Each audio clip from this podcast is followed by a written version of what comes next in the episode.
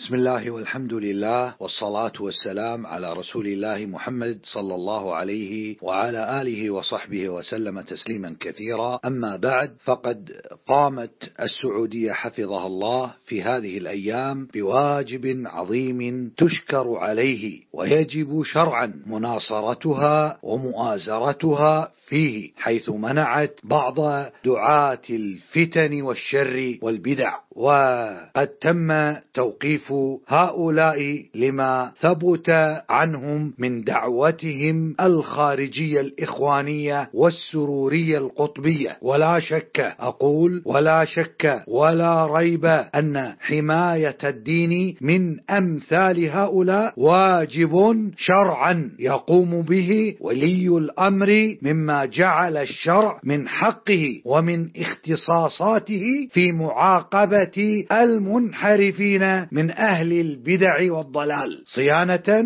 للعباد وللبلاد من شرورهم خلافا أقول خلافا لما يريده المنحرفون على اختلاف ألوانهم من العلمانية والجماعات البدعية نعم على اختلاف ألوانهم ومشاربهم من العلمانية والجماعات البدعية من نزع سلطان ولي الأمر.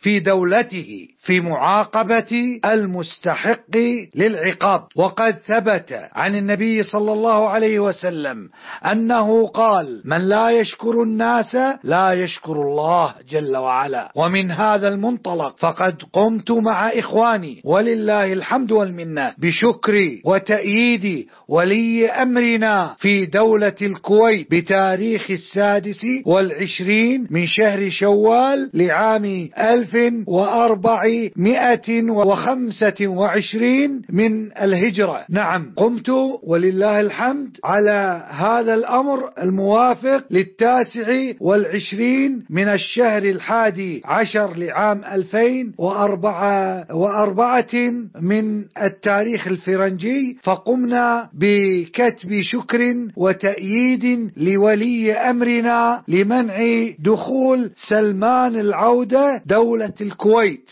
دفاعا ودفعا للشر وفتنة هذا الرجل. فقد قال سلمان عن ولي أمرنا في الكويت رحمه الله الشيخ الأمير جابر الأحمد الصباح غفر الله له ورحمه الله بقول سلمان في محاضرة له بعنوان تحرير الأرض لا تحرير أم تحرير الإنسان. فقال في هذه المحاضرة هل كان هدفكم طرد طاغية العراق وجعل طاغية آخر مكانه هو طاغية الكويت؟ ويقصد الأمير رحمه الله جابر الأحمد. فإنكم حينئذ يقول لم تصنعوا شيئا. انتهى كلام سلمان في المحاضرة. أقول هذا الكلام كلام شر. وتكفير والعياذ بالله. ولا شك كما يقول العرب في أمثلتهم لست بأول سار غره غمر. فقد اقتر هؤلاء المنحرفون من الشبيبة ومن الجهلة عن جادة الحق التي كان عليها أبو بكر الصديق وعمر الفاروق رضي الله عنهما جميعا. فسار هؤلاء الشبيبة على جهالتهم خلف بعض أهل البدع وسلكوا مسلكه وغرهم بضلاله وانحرافه وبدعه وتحريفه ألا وهو محمد سرور زين العابدين. فقد قال هذا عن أئمة أهل السنة أئمة الإسلام في كتابه أو في مقاله في مجلة السنة عدد 23 صفحة 29 بقوله ولا ينقضي عجبي من الذين يتحدثون عن التوحيد وهم عبيد عبيدي عبيدي العبيد وسيدهم الأخير نصراني.